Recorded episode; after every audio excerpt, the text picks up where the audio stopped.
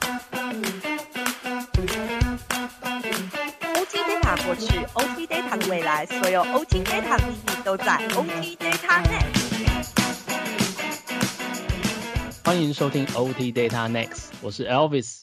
哎，我是 Lin。哎，我想问一个问题哦，这些主题是在乱的吗？我们到底有这种缺议题吗？OT 设备要配什么手机啊？Hello，哎哎，这是很有关联的哎，因为你知道我们之前的 Podcast，我们不是说 OT 资料要走出去嘛，要跳出去那个圈嗯圈嘛，对对对，嗯，对啊。可是你要知道啊，它不是自己跳，它需要透过一个一个另外一个东西帮它跳，好不好？哦，对啊，所以呢，这个东西呢，让这个让那个资料啊，从设备一直传到上面的，也许是分析啊、监控的系统。那这个嗯东西呢，靠的就是这个手机。那我们在业界呢，我们都叫它 IIoT Gateway，IIoT 的闸道器。哦，所以你的意思是说，这个 IIoT Gateway 就很像我们平常在用的那个手机一样，设备有了它，它就可以开始对外沟通，也可以嗯开始嗯收到外面的讯息。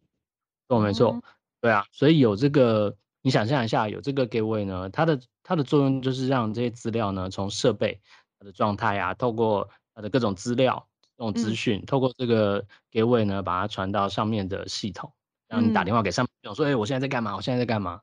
然后上面系统呢，收集嗯了成千上百的设备的状态以后呢，它就嗯可以进行多的分析。分析以后呢，它又告诉下面的各种不同的设备说，哦，好，你现在做什么？你现在做什么？这样子呢，你就可以看到这些设备，呃，资料还有分析产生出来的整合的一个价值了。嗯，哎，那听起来这台 IoT Gateway 很重要哎，就很像我们手机一样，已经是我们的第二生命了。你看，真平常的少了它，其实非常不方便，对不对？但好错家在，我个人只有一台手机。可是，在刚刚你刚刚你讲的那个案子啊，感觉就是说，哎，你在 OT 的世界设备这么多，然后它感觉每一台设备都要配一台，那是不是说这个给我变很多很多啊？那一台我自己可能都管不好了，变成上千上万台，这时候要怎么管啊？没错，我觉得你你这个就讲到重点。我们都自己的手机，其实我觉得还 OK。可是当手机很多的时候，当你要怎么管理这些这么这么多的设备的时候，这么多的 gateway 的时候，这就是需要一个设备管理的一个，要要有一个这样的思维。所以嗯啊，觉得所以这就是为什么我今天呢邀请到我们 Mosa 的产品经理 Charles，他嗯呢是我认为呢对 IoT gateway 的一个设备管理大师哦。嗯，哎，Charles，Hello，嗨，令 Evelyn，Hello 你们好啊！哎，终于邀到大师来了。真的不要这么真的说。哎哎，Charles，你刚刚有听到我跟 Lin 在讨论那个 IoT gateway 啊，手机啊，有啊，那啊，有啊。然后我们谈到说，其实有一个我们不太了解啦，我们就是谈到设备管理这件事情。嗯那你过去呃在服务客户的经验里面啊，你怎么看呃呃 IoT gateway 还有还有设备管理这件事情？哦，好啊。嗯，哎，我先问你们个问题哈，IoT Gateway 你们觉得它是装在什么样的地方？就装在设备旁边吧，旁边吧，手机要在我旁边。哦，其环实境啊，对啊，就看设备在哪里，它就装在哪里啊，我是这么觉得啦。啊，其实我们啊很多的客户哈、都来自于一些呃非常的工业领域的客户哈、那他们现在在做数位化转型的时候啊，需要这个 IoT Gateway 哦，那这个 IoT Gateway 呢，他们都装在哪里？像那种在呃德州的那种油田哦，就是一哦望无际的油田哦，哦或者是像在欧洲啊，我们客户在做太阳能的呃发电哦，那这个也是散落在呃城市的各个角落、哦，嗯所以其实你看 IoT Gateway 啊，它不像我们手机一样是在旁边的，它其实是在很远很远的地方哦。嗯那其实设备都是需要做管理的，和手机也是一样。好、那一般我们在讲设备管理啊，可以分呃四个阶段。哦，嗯以英英文来来讲，就是会讲说，呃，private provisioning，哦，它就是嗯开通的意思。那 commissioning 是第二个阶段，哦，就是一种调试的过程。那嗯第三个阶段叫 maintenance，哦，就是维运维护，哦，那通常在、呃工业的领域，它可能就一次这样做完维运的话，可能都要十年，哦，这么长的时间。哦，那那哦第四个阶段我们都会讲说叫 replacement 哦，就是它可能在呃这个产品生命周期到了，它要做更换哦，这样那其实你看跟我们手机一样哦，也是经过开通，呃，在做初期的试用，然后我们在使用的呃这个手机可能就是两年，我们可能就会换哦，有些呃。比较希望追求新的手机，可能一年他就要换手机。哦，那那你看说换手机的时候也是一个过程。哦，嗯，那所以说我们刚刚讲说手机在身边，哦，IOT gateway 在很远的地方。啊，那如何做好这四个阶段的设备管理是非常重要的。嗯，哎，这其实让我灵机一动，哎。想要说，其实刚刚 Charles 有提到那个开通嘛，那好像你看手机开通啊，他就会先问你说，哎，你是不是这个账号啊？那你的密码是什么啊？他就会先问这些东西。但是这是不是像我有个客户，他其实就有有碰到一个状况，因为他的 gateway 就是像你刚刚讲安装在那种很严苛环境，比如说变电站，不是随便人都可以进去的地方，那他就会有点担心，说我如果要开通这个 IoT gateway 的话，我的密码如果不小心。被不是我公司的人知道的话，之后管理会不会有疑虑？是不是好像大家就可以进来偷听一下我的资料？他就有点担心。那我不知道说这样这样子在设备管理上面啊，想问 Charles 说，诶，如果这样子这一层疑虑，我们是不是可以透过这样的机制来协助客户来解除他的担忧？哦，那个令讲到一个非常重重要的一个呃点哦，像以前我们在呃。工就说 IOT gateway 或者说一般的设备啊，哦，那工程人员在做开通的时候啊，他其实都是在实验呃，就自己的公司里面做，嗯，哦，那他比如说他跟 Mosa 买了这一批的设备，然后他呃上电打开之后，他就开始输入账号密码，嗯，哦，或者说他自己更新那个账号密码，哎，那这个就其实就有潜在的这个治安的漏洞，因为这个人。他是公司的人没错，但是他知道账号密码，那他万一就是说可能调部门了哦，或是说他离开这个公司了，那他会把这个账号密码泄露出去哦，这个就是呃有一个潜在的风险。嗯，那我们现在呃在 IOT 的世界哈，在应用上面已经开始有很多那种自动化的呃开通服务。那举个例子就是说。呃，客现在客户他买了 Mosa 的设备做上电开通之后，他这个服务会做自动的呃开通，然后会把这个设备的一个 unique ID，我们叫做认证的呃码，去把它认证到他所指定的一个云端。哦。那这个的服务我们叫做 device provisioning service，嗯，哦，那这样的过程中就不会有这种密码外泄的一个疑虑。那其次呢，它在这个自动 provision 的过程，它还可以针对一些设定哦做自动化的的过程哦，比如说它只要把 SIM 卡上去哦，它把这些网络的设定啊，呃，或是它的呃这个资料截取的设定啊，都把它设定好，嗯，它就可以做一台一台一台的这个开通的服务。那这样子的话，就可以做到不只是一台，而且你刚刚讲的有好多台的时候，它就可以。呃，很快速的就把它做完。嗯嗯，哎，这我我这边倒是也有另外一个问题想问 Charles 啊，就是说，我觉得像我像我们用手机一定会有基地台嘛，然后所以讯号都应该还 OK。可是你刚刚提到说，这个 gateway 就是设备的这个手机，就是 IOT gateway，它都在一些很嗯很偏远的啊一望无际的地方啊。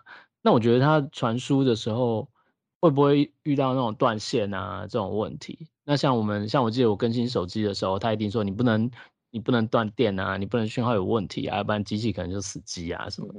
那那像这种 gateway 又在那么偏远的地方，会不会遇到类似这种到一半断线啊，然后就出问题？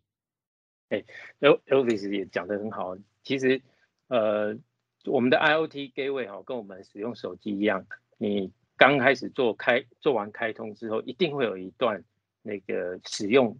的过程嘛，哈，就是我们讲的就是 commissioning 调试啊，哦，那调试的时候，你会不会呃用，比如说用一个软体哦，举例讲，比如说 Line 好，那你很喜欢另外一个一个一个 thing 哦，那你就可以把它更新，就换成另外一种状态哦。那其实 IOT gateway 也是，你在办公室开通之后，你步到现场，你就会有一段调试的过程。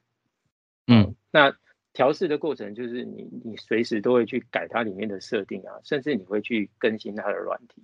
嗯，那更不用讲说你未来十年在 maintenance 的时候，你也要持续做这样子的更新。哦，那刚刚 Elvis 就讲到一个很关键哦，就是那个网络，在这么远的地方，通常都是这种无线的网络。哦，那我们在家里的时候啊，无线网络断了怎么样？好像还好嘛，你就是重新再下载一次。哦，或者说现在手机断线的话，我小朋友跟老婆可能就马上就杀过来找我。对，在我家是这样的。哎，对，说你说等那个连线再回来，你再做也可以。好，那手机现在有那个续传功能嘛？可能大家也知道，IOT Gateway 现在也必须要这样做，因为它在远端哦，你不能说呃网络断线了，你这个软体要布布出去到这个 IOT Gateway 之后，你要一再一而再再而三的去传输哈，这样是很没有效率的。哦，那刚刚 Elvis 讲到一个点，就是说为什么我们手机不能断电，因为你在更新这个软体的过程中，它正在写记忆体。嗯，那万一这个时候断电的时候，它洗坏了，哇，这个设备就就可能就拜拜了。我们讲的当砖头了，哦，就你可是砖头就放在云端，你当砖头。哎，对，那那个是你就必须派工程人员哦，开着好几个小时的车去那个油田啊，去那个太阳能厂啊，去把这个设备换换掉。哦，所以，我我们通常都会做一件事情，就是把那个原来的软体先做一个备份，嗯，哦，备份完之后再去更新新的软体，嗯，那万一断电的时候，哦，因为它在远端嘛，哦，你也很难确定说它电力是不是稳定，那万一断电的时候没问题，重新开机的时候，它就会把原来的那个备份的软体再把它回写回去，哦，那这样的 IOT Gateway。就你就不用担心它会变砖头了，嗯，对，大概是这两个概念。当砖头，我现在脑中就一直想到这个画面，他要开着很远很远很远的车，然后到那个油田找到，还要找到那台砖头，把它换掉。那这刚好让我想到，我最近啊，其实就想换手机啊。可是我就很担心，说你就光想我要把旧手机的东西搬到新手机，这就让我倒抽了好几口气，觉得哦也太难了吧，好麻烦哦。哎，可是你知道，没想到我觉得现在手机好方便哦。它其实只要把旧的手机上面啊确定我的账号，然后再把它放到新的手机上，密码验证过之后，它就会开始把资料传到我新手机上，超级方便。那我就想知道说，其实像刚刚。有提到嘛，就是不小心如果变砖头啊，或是我要开始去旧换新的时候，那这样子的概念，我这么多台，我要怎么换才会比较有效率啊？哎，对哦，那个你要想说，为什么我们手机可以这么容易的把旧的手机转移到新的手机去？嗯，为什么啊？其实啊，不管你是买呃 Android 的或是那个 iPhone 啊，其实他们都在。云端就把你的手机的一些设定的，呃，基本的设定都已经先备份起来了。嗯，比如说你现在手机是哪一个软体版本啊？嗯，做了哪些基本的网络设定啊？呃，这些它都已经帮你备份。所以你如果买了一只新手机，你只要开开通了呃前面的那些过程，它就会把你原来的设定都把你呃下载到你的新的手机。哦，这样子你开起来就发现，哎，我怎么原来的资料都在那里？对呀，原来是这样。所以 IOT Gateway 也是这样子。嗯，因为现在我们讲的 IOT Gateway 就是要上云嘛，好，就资料上云，那设备管理就是也要上云。哦，包含这个 IOT Gateway 的软体的版本啊，它现在是装哪一个版本？哦，那你在这十年的过程中，你一定会持续的更新我们讲的那种安全性的漏洞的更新。嗯，那你曾经更新了哪些的呃那个软体啊？我们讲的 patch 啊，哦，那你曾经更新了多少个 patch？其实它都有记录下来。哦，那其此外还把你的这个 IOT gateway 的设定档也备份下来。那所以说我们刚刚讲说，哎，万一你这个变得砖头了哈，要去换，那其实也很简单，你就是再把 你的这个新的 IOT gateway 去做一个开通，然后把它连接到这个旧的。这个呃，这个设定，嗯，那你就他会把旧的软体的版本哦设定档都把它放到这个新的 IoT gateway 上，而且重新再做一次这个设备的认证，自动化的认证。那这样子，工程人员直接拿这个就可以直接到现场去换掉那个原来的是呃 IoT gateway。那你那些呃 data 资料的采集啦，哦，对北向的这个传输啊，这些完完全全就是无痛的转换的，哦，这也是设备管理很重要的一个项项目。嗯，对啊，哎，我我虽然我我觉得一开始我们虽然定这手机的题目啊，我们是觉得手机真的很酷啊，因为我们大家就用这个手机嘛，然后一直都有新功能啊，一直都越来越方便的那个不同的那个 那个。每天都有新的惊奇，嗯，哎，真的，真的，我真是这么觉得。而且我觉得这，因为我我我们之前都是在做 OT 的嘛，都是 engineer 啊，然后确保东西要很稳定啊。可是我觉得这给我带来一个不同的一个感受，你会觉得你真的会觉得这个东西很酷。而且我觉得是听了 Charles 讲以后，你就会觉得哇，他可以做好多好多不一样的东西哦。而且我觉得 Charles 的启发是，你要管好这个东西才更酷。没错，没错，就是这个管理让它变得很酷。那呃，那我想我们这里还有最后一个问题想要问 Charles，也就是我们每位那个我们邀请来的大师，我们都会问他的。我跟令都会问问 Charles 哦，就是说，想问 Charles 说，那嗯，其实资料啊，还有各种不同的呃通讯技术啊。然后云端啊，这种低端的整合啊，带来很多的变化。那我们都会问说，呃，OT data 的下一个进程，从你来看呢，你会觉得会有什么样新的变化？哦，这个真的是给我一个大灾问啊！哈，这是我们的目的。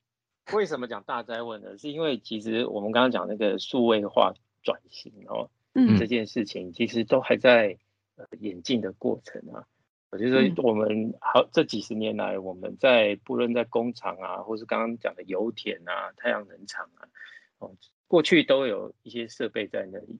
那这些呃，以前都我们讲叫 OT 嘛，就是在这个地端啊，哦，大家可以在那个环境里面去处理这些资料，就好像 OK 了。